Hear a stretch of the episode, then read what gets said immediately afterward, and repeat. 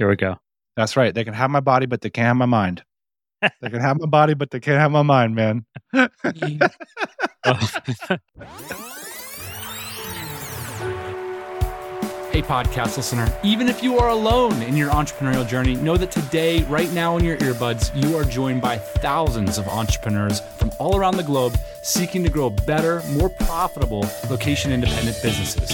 If you'd like to learn more about what we do and download our entire back catalog, check out tropicalmba.com.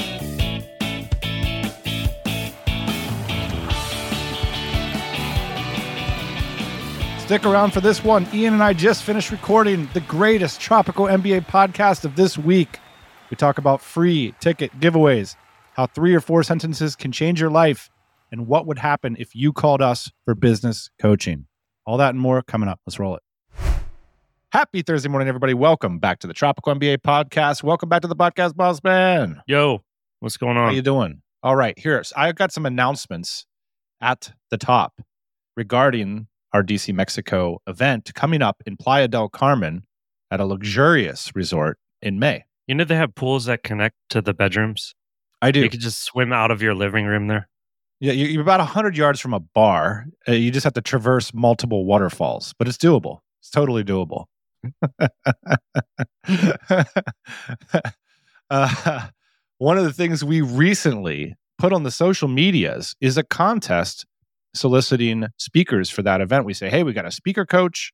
We got a bunch of amazing attendees, over 200 attendees. We would love to invite an outside speaker. Does anybody want to come join us? Bring your story to the fold. And we got over 200 applications. And so I pulled together all these applications in a Google document and I gave them to the event team because I just didn't want to influence the outcome. I just wanted to see what they came up with. And I'm so happy with the two speakers. They came to me and they said, Dan, these are our two favorite applications out of 200. And so I want to announce them here on the show for the first time publicly. Congratulations to Cathryn Lavery. She is the founder of Best Self Co. And I could hit a tennis ball over to her house. She's my neighbor, basically, which is super cool. And I wanted to mention that I did not pick her. the team picked her, and I was just delighted to see it's a chance to get to know Cathryn better and to share her story with our audience. I think she's such a great fit.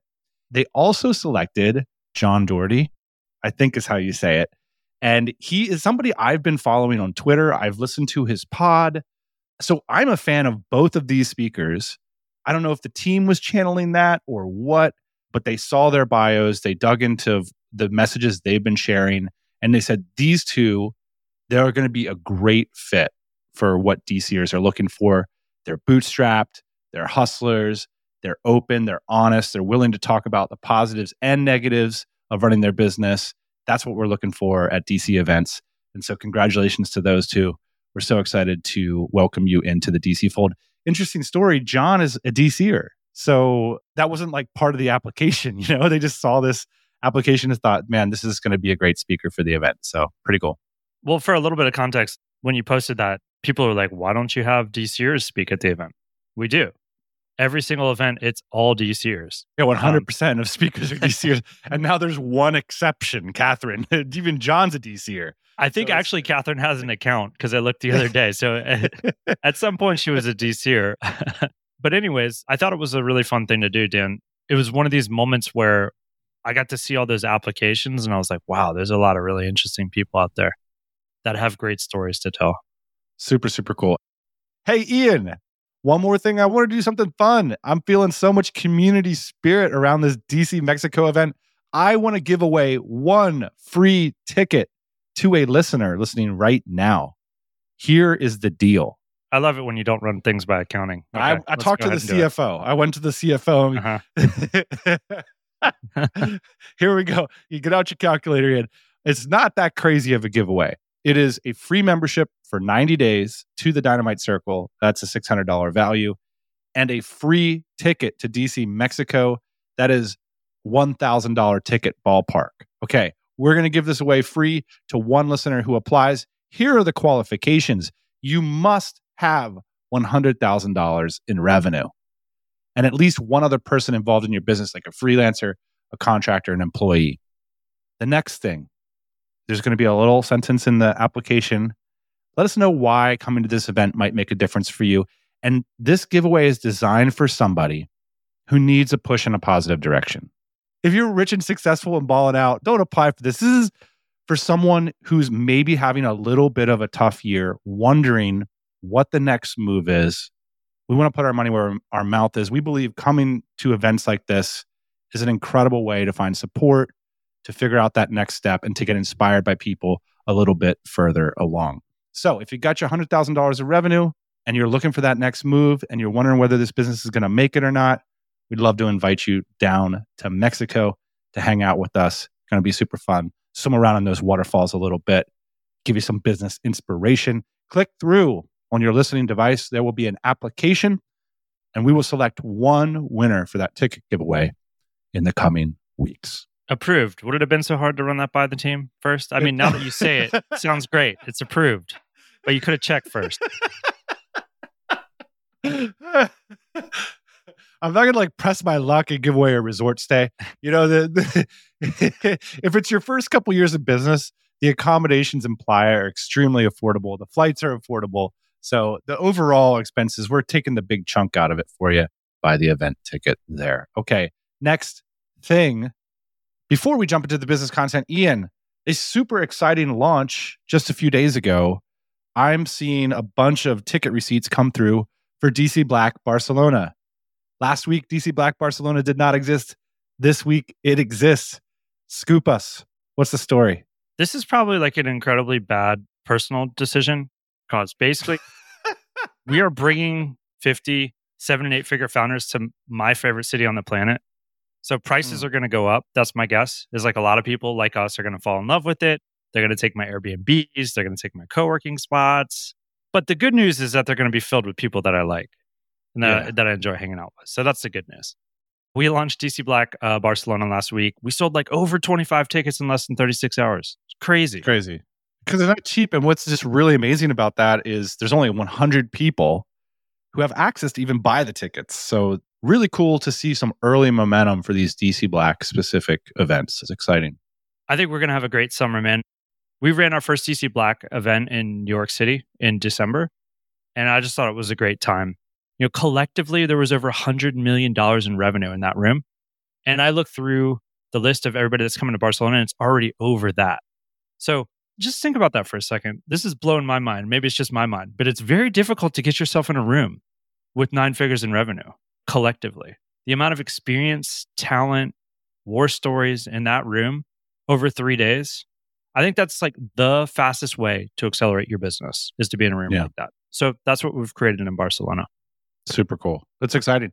You know, if I were to think of one food item that DC Black Barcelona reminds me of, Ian, I know what you'd think. You'd think I'm going to say hamon. Wait, wait. not. Is alcohol food? what I was thinking is um Do you know how long it takes to make a pho broth? No. Basically 12 hours. And the concept, because I was watching television the other night, the concept is to both get clarity in your broth and flavor, you have to simmer it for a long time. And that shows love. And that's why the best pho is always cooked by grandmothers. And that's how that works. I like where you're going with this. This DC Black Barcelona is our pho because we stepped foot in Barcelona in 2014 and we took a little gander around the beaches and the mountains and the beautiful city. And we said to ourselves, let's start to simmer this thing. This thing, there's value here. and so we've been going there every summer. We've been inviting our friends. We've been making incredible connections. And when it came time to build an event concept, we say, this broth is clarified. This is flavorful. It's ready to go. Like you said, let's invite our entrepreneurial friends into what has been such a big part in our life over the past decade. So I'm really excited to do it. This is a big, long joke about that. I agree with you. I think Barcelona is an incredible, magic place. And I'm excited to see what this event looks like there in the city of Barcelona. Well, it was between West Virginia and Barcelona. And uh, so ultimately we picked uh, Barcelona. Yeah, you trying to piss off our West Virginia listenership. This is a nice place in the summer. All right. Ian, I had an incredible experience this week. Hundreds of people are applying to our podcast producer role. And you'd think I'd be thinking about the podcast, but I wasn't. What I was thinking about is how three or four sentences can change your life. And why is it so hard to generate three or four sentences? I'm looking at all these applications and I'm seeing incredible careers, incredible resumes, huge salaries, all this stuff. But I read three or four sentences and I'm like, nope, not a good fit. Nope, not a good fit. I can tell right away. And I think this applies to so many things. Can we persuade our customers? Can we persuade our potential dream employers? Can we have a decent dating profile? All these three or four sentence moments that can change our lives. And I walked away from this process thinking, my goodness, writing is so valuable in businesses, especially internet businesses, especially, especially internet businesses that are remote, because I believe writing is thinking.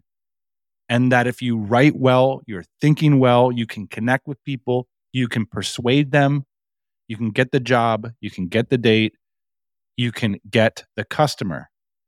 And I just thought it was so interesting to see that go well and go poorly, to get the interview to not get the interview, and that it happens across all of our desks every day. Have you seen the three sentences yet, Dan, that have basically read in maybe even fewer words? I need to be on this payroll. that one always just like comes right through. The writing is just like, I see what's going on here. I, I wrote down some of these reflections on looking at these things. Number one, I think people grossly underestimate how much time it takes to write well. Straight up. And it's something that we struggle with internally with the team. It's like, this needs more hours of your energy and clear thinking. Spend more time because it's important. Three to four sentences one way, it's yes. Three to four sentences the other way, it's a no. And by the way, these are seasoned executive producers that have worked on shows that you know about, big, long applications. Three to four sentences, we know if it's a fit or not. And everybody, I think, listening to this can resonate with this, right? Like you see people, the way they signal, the way they've approached it indicates to you that they don't understand something important about it, which is to say, they haven't thought enough about it. And that's the beauty of writing. It helps you to think about things. That's why it takes time. I wrote a 200 word email. Well, it was a little bit more than 200 words. It took me like three hours yesterday. Sales email, of course. That checks out. But that's how long it takes, right? It's like every single word in that email has to be placed perfectly according to what you think is going to work, right? And then you do it and it doesn't work and then you recalibrate or whatever. But really does take that long. So you're like, hey, I got to put aside a, a couple days to write a sales page. A couple days? Just sell it, right? No, it really takes a couple days to write this stuff down. Yeah. And part of the reason for that is I always think of writing as like, I don't do this often. So maybe I'll mess up the metaphor, but ironing a shirt. I've done this a few times in my life. Twice. Yes. There's a wrinkly sleeve and you take the iron over it. And mine are really wrinkly. So you have to keep going over it. And it takes a while. Then you got to spritz a little steam and the water on it and it's all that stuff. And you're going over it multiple times. That's the three hours. I think of this smoothing out those words because every crease is an opportunity for your reader to get hung up about your meaning. Yeah. And this is what takes time is really clarifying your thoughts. So that's the first thought. They don't understand how long it takes. I wrote down here good writing is good thinking, and good writing generates new ideas. If you're having trouble getting your head around something, if there's anything in your life you're having trouble getting your head around, sit down and write about it. That's the way to get there. Put the problem on a piece of paper and then write essay. It's a French word meaning to find out, Ian. There's nothing better than writing a couple hundred words and then like not believing what you wrote and you're like, ah, damn it. I really tried to get that out. I really tried to convince myself of that. It felt good in the PowerPoint, Yeah. but uh, I, I can't get there in the words, Jim. I have to. I- it's a true phenomenon, man. It's really true. It's like you try to write something down that you believe, And then like halfway through, you don't believe it anymore. You're like, this is a dead end road. Yeah. One other thing we're doing, Ian, based on this passion, we are transitioning from a meeting culture to a writing first culture. And similar to, we've talked about the Jeff Bezos concept of working backwards, where writing holds a company's feet to the fire and makes them think deeply about their plans and about their strategies. One of the ways we're doing this is for our meetings now, we are setting agendas. Often we are doing some pre work and we're recording the meetings, content, conclusions, and accountabilities in Notion. So some tools can swing you one way and some tools can swing you the other.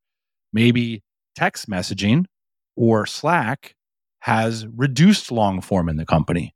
Well, if you introduce a tool like Notion or Memos, you can reintroduce long form and you know different tools for different outcomes but one of the reasons i love how notion has been operating our business thus far is that i sometimes feel like meetings are incredibly disruptive and they're incredibly expensive just do the math on the people sitting around the table and sometimes people come to meetings unprepared and they kind of talk about some stuff and then it pops like a balloon everybody leaves and it's like well what happened there well we kind of talked about some stuff it's like well, could you write down for me exactly what happened? Because I'd like to know.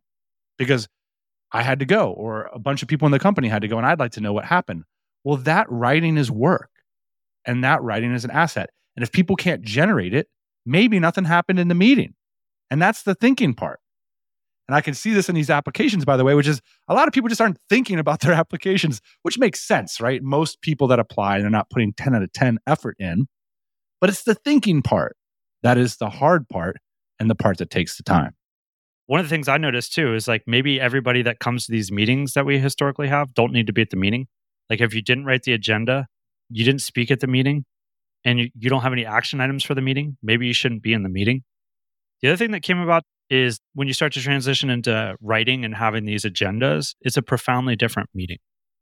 Like the way that you stay on track, the way that the follow ups happen after the meeting is really the most important part. Like, hey, we talked about this. What's going to happen afterwards? Yeah.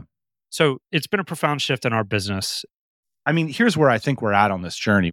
For us, meetings are a great innovation. It's great talking to the team. And because meetings build morale and accountability, we started chucking a meeting at everything. And what happened is meetings sort of led to meetings. They birthed meetings.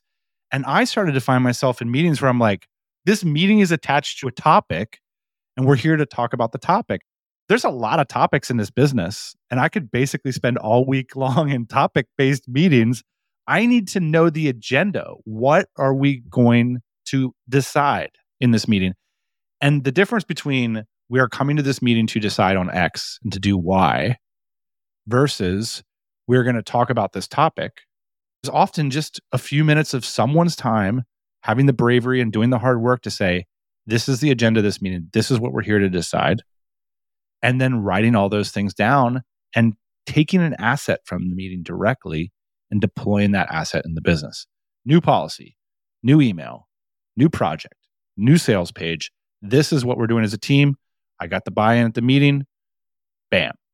That to me, I think is a frustration for a lot of founders. And having that clarity around agendas, writing, and even take it to the next level. If it's important enough, what Jeff Bezos does at Amazon is the six pager meeting. If you're going to talk about a high level strategy, why not have a key person on the team propose the strategy in a memo? And then now you're all discussing with a common narrative, the same level of research. And then the investment you've made in the meeting is going to be much more productive. And you're just going to get things done faster, all because one person sat down and did the thinking in advance.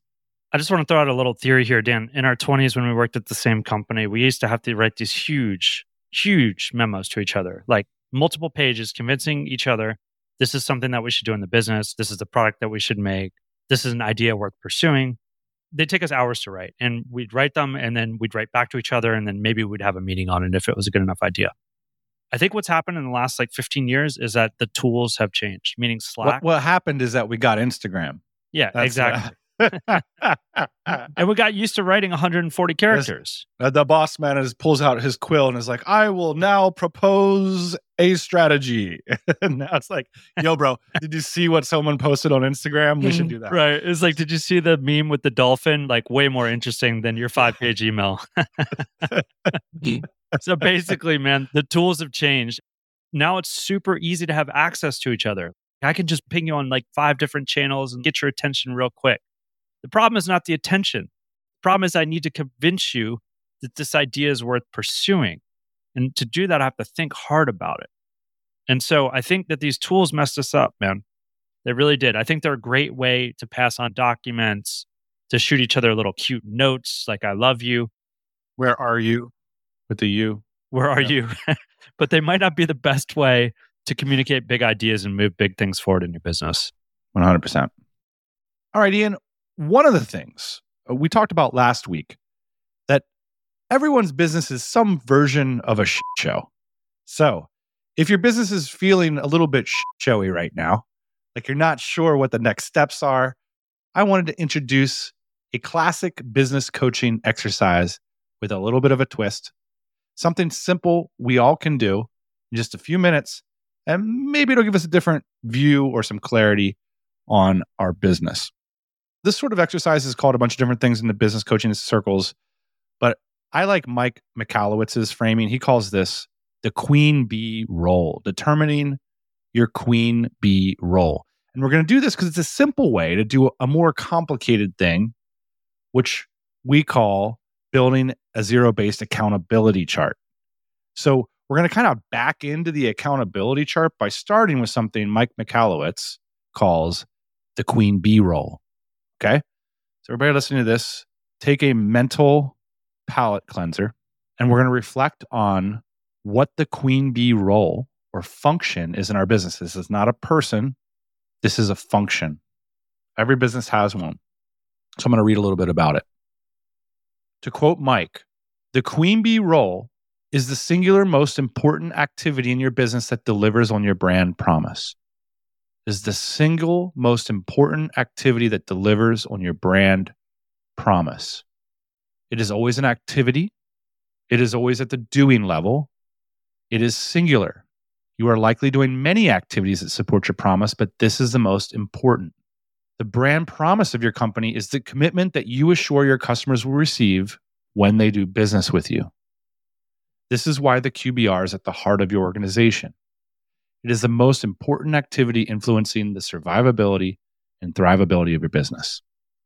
Your brand promise guarantees what your customers are going to experience when they interact with your company. It is the most compelling reason why clients do business with you.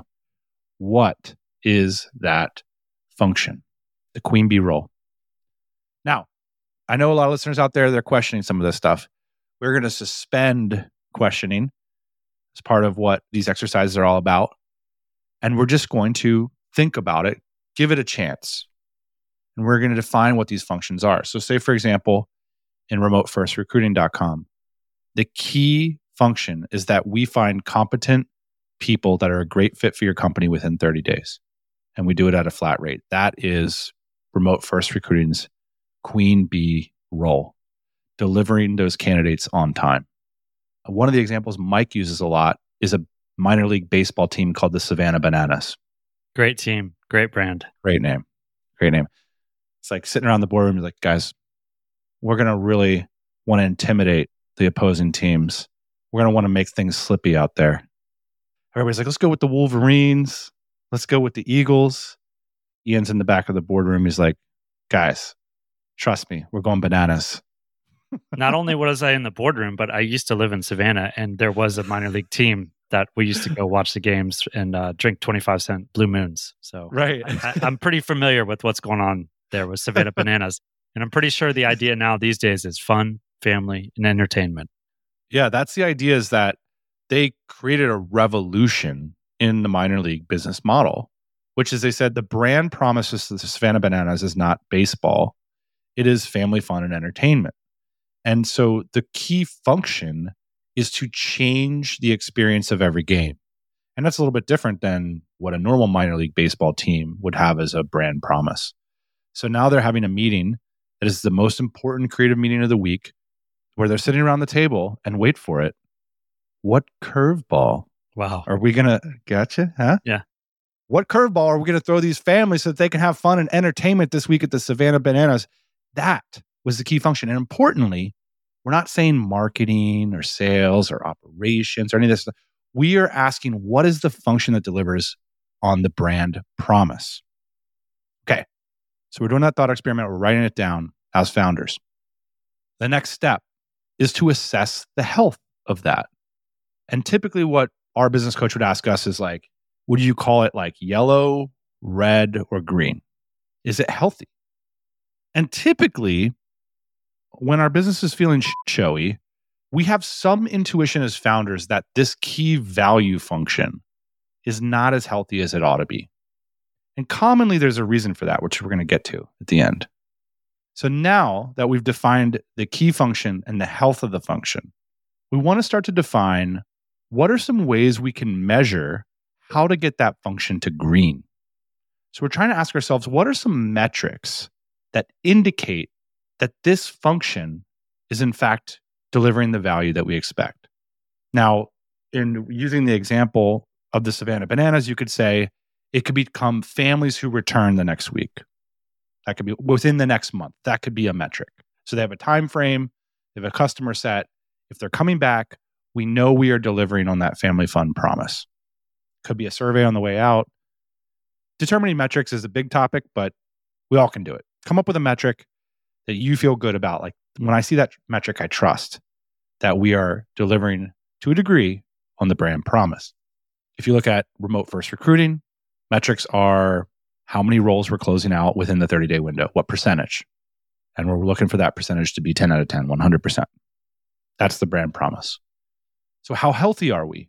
And is that metric in line with the total overall company goal? Are they correlated? So, business coaching, very long. You got to come back and pay for another session. That's how this stuff works. We're focused right now, though, on the KPIs for that function being healthy right now. Now, the reason we do this is we're trying to get out of the idea of individuals and traditional functions. We're trying to define what it is that your company needs to deliver a healthy brand experience. And the reason this can be illuminating for founders, Ian, is that it's common for founders to both be in charge of that brand experience and to be in charge of selling into it or building demand for that experience. So, in the example of a PPC agency, it could be the case that the founder is a great paid advertising strategist, which is effectively what delivers the value to the clients. But also, the founder is responsible for bringing in new clients. But if you're doing both functions, it's hard to be green with your queen bee role, to be healthy with your queen bee role. The concept is when you define the QBR, you build the organization around the QBR to protect it and to make sure that it's healthy. And so now you see how we're backing in to we're rebuilding an org chart. Well, what else does it need? Well, when the QBR is healthy, it can handle X amount of accounts a month. So we need X amount of accounts. There's your sales and marketing function. It needs administrative support. It can't be caught up in administration because then we can't put good paid advertising strategy to our key accounts. We need administrative support. And now you start building an organization around that key. And this can be so illuminating because so often we think about our companies in terms of people and traditional roles and not in terms of function and their health and how those functions and their health correlates to key goals that you need to make to meet your financial goals. So there you go. As you go to sessions, you build out your whole systems and you got it all on a Miro board. And these are the things we do in our coaching sessions. But I thought it would be interesting to sort of peel back and show like what one of these one, one and a half hour business coaching calls can do. By the end of it, we'd have all this QBR stuff built out. And hopefully, even if the founder doesn't do anything with it, you're given sort of a new view on what your business could be. There's a process that's related to this QBR process, which is cash flow mapping. So it's like Yeah. figuring out where the cash flow is coming from, where the cash registers are set up, and then Or organizing. process mapping. Yeah, Yeah. you basically creating a visual representation of how cash moves around the key functions in your business. And like, what are the resources needed there? But I think one of the interesting differentiators between the queen bee role is you're digging into value creation. So if you look at like the cash flow mapping, it's just cash, right? So it doesn't necessarily articulate all of the value that's created. It's like the value that's captured in Yeah. that moment. And so I think one of the more powerful things about this queen bee role is you're basically predicting and introducing this idea of value. So it's like, where is the value coming from? Yeah, it's a little bit of sleight of hand to tap into your instinct as an entrepreneur. Like we started this firm because we have the best paid advertising strategy. And that's why our that first big group of clients that got us to a million dollars or whatever, that's why we're in business. And then as the business gets larger, that core function can start to degrade when people get split up in a bunch of different directions, especially the founder. And this is an exercise designed to tap you into that value, like you're talking about. Like, this is who we are. This is the most important thing. This is what we're running back into the house to get. When the house is on fire, we're going to go get that QBR, and then we can build up an organization around that. Here's another thing that often happens in small businesses that is, I think, a little underestimated. They change a lot. And that means that your team needs to change a lot. Doesn't always mean that, but it often means that. And so part of the reason we do QBR and building up accountability charts and not organizational charts, where we're mapping out accountabilities and roles and responsibilities and we're not mapping out people, is because part of our role as founders of small dynamic companies is to change people's roles and functions as the business requires new things. And not being able to change those roles and functions based on the need of the company, whether it's retraining, evolving someone's role, or moving them out of the company, is often where this stuff ends up. It's often what's actually holding companies back from growing. Yeah. So there you go, Ian. That's a business coaching session. And I love these exercises because the cool thing is, is they're affordable. If you do the exercise correctly, you have some clear writing, you have an asset. This is what I think about that. This is what I think the QBR role is. You don't have to agree with it. You don't have to do anything about it. It doesn't cost you anything. All you got to do is sit down for a half an hour and do the exercise, and it could give you a whole new perspective on your business. This is one way breakthroughs can happen. Ian, we got a question from a listener. I thought it would be juicy for us to chew on. Here it is. Should you share your revenue with your team? Is there an older question in the history of businesses? This is like uh, it's the oldest question in this the is the oldest history question of in business. business. Yeah. In ancient Greece, I remember one time Romulus came to Remus. He wanted to know how many papayas were moving. And uh, Uh, since that time, it's been enshrined in the walls of uh, archives everywhere. How much revenue are we doing here, boss? And the question is, is are these things useful to share? And really, what's your line in terms of the information you share with your team? And what are some common ways of thinking about this? well, first thing is like I don't think they had masterminds and three day retreats to Barcelona back then. You know, where like all the business owners could get together. And be like, hey, uh, had our key team member ask us how much we're making on these swords. Not quite sure what to say. Thinking they might want to start their own sword business. yeah, He knows everything about smithing swords now. So yeah, I'm I'm really concerned what might happen if my team finds out how much we're making on this siege equipment. it's a it's a hot market right now. yeah, so here's what I think.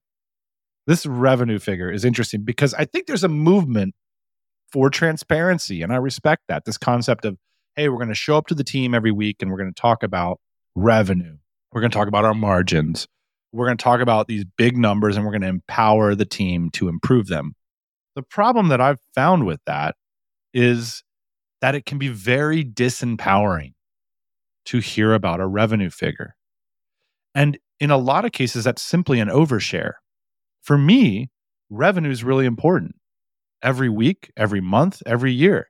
If you tell me your business did this revenue this month versus that revenue this month, so if you challenged me, for example, and said, okay, Dan, you made $40,000 in top line this month versus 100,000, instantly I could write five to 10 implications of exactly how the business will change and what needs to happen and where I think that happened. I would have all kinds of ideas. In other words, top line revenue is the number that I think about. That's my number as a founder. When you share that with people who it's not their number, two things can happen. On the one hand, it goes up. People are like, oh, great. I guess I'm contributing and part of that, which isn't necessarily true. And then the other part could be like, well, it's going down. I need to fix it, but I don't know how.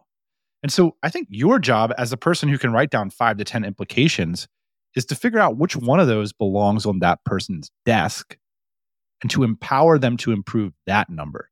If you get 25 leads this month, my job is to give you the confidence that that correlates with $100,000 months. And now, if the employer raises their hand and says, Hey, I'm really fascinated. What's the top line revenue of this company right now?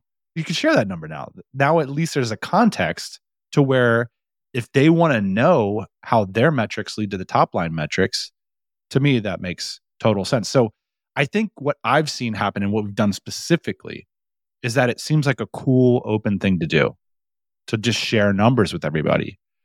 But we've had employees specifically who are thoughtful raise their hands and say, Hey guys, I don't know how to affect that number. It's freaking me out. It's making me nervous.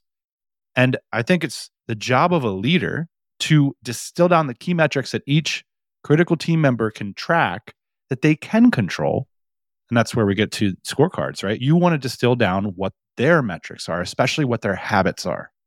That to me is a simple framework for improving leadership in a company. We want to go here.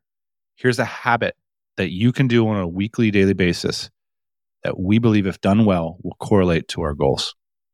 Amazon, $600 billion last year, think something like that.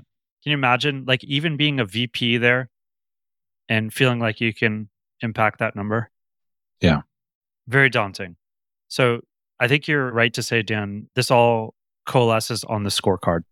So, what are the key areas in the business that you can impact? And are you green? Are you red? Are you yellow? Are you hitting your numbers that we've defined as important to the business? And then somebody, of course, has to look at the $600 billion number, but it doesn't need to be everybody in the company. I think about public companies a lot when I think about like how much to disclose, a lot of the information they have to disclose. Mm-hmm. And most team members or employees do not show up to those meetings, which are public meetings. Basically, you can show up and learn all about the company's profitability and revenue and whatnot. People yeah. won't show up to those. it's hilarious.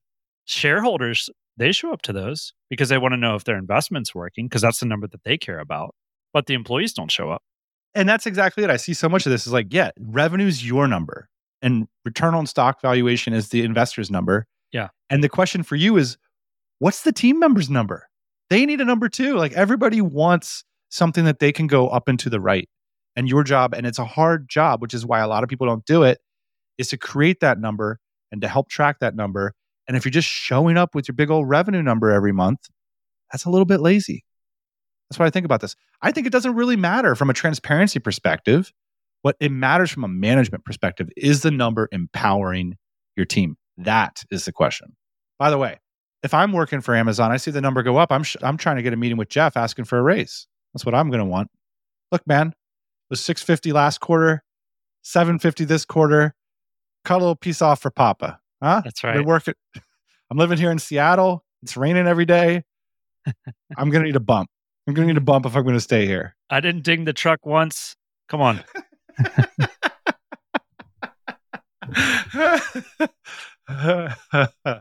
you know what? Um, one of the things that I like about being a truck driver, if I had to go get a normal job, here we go.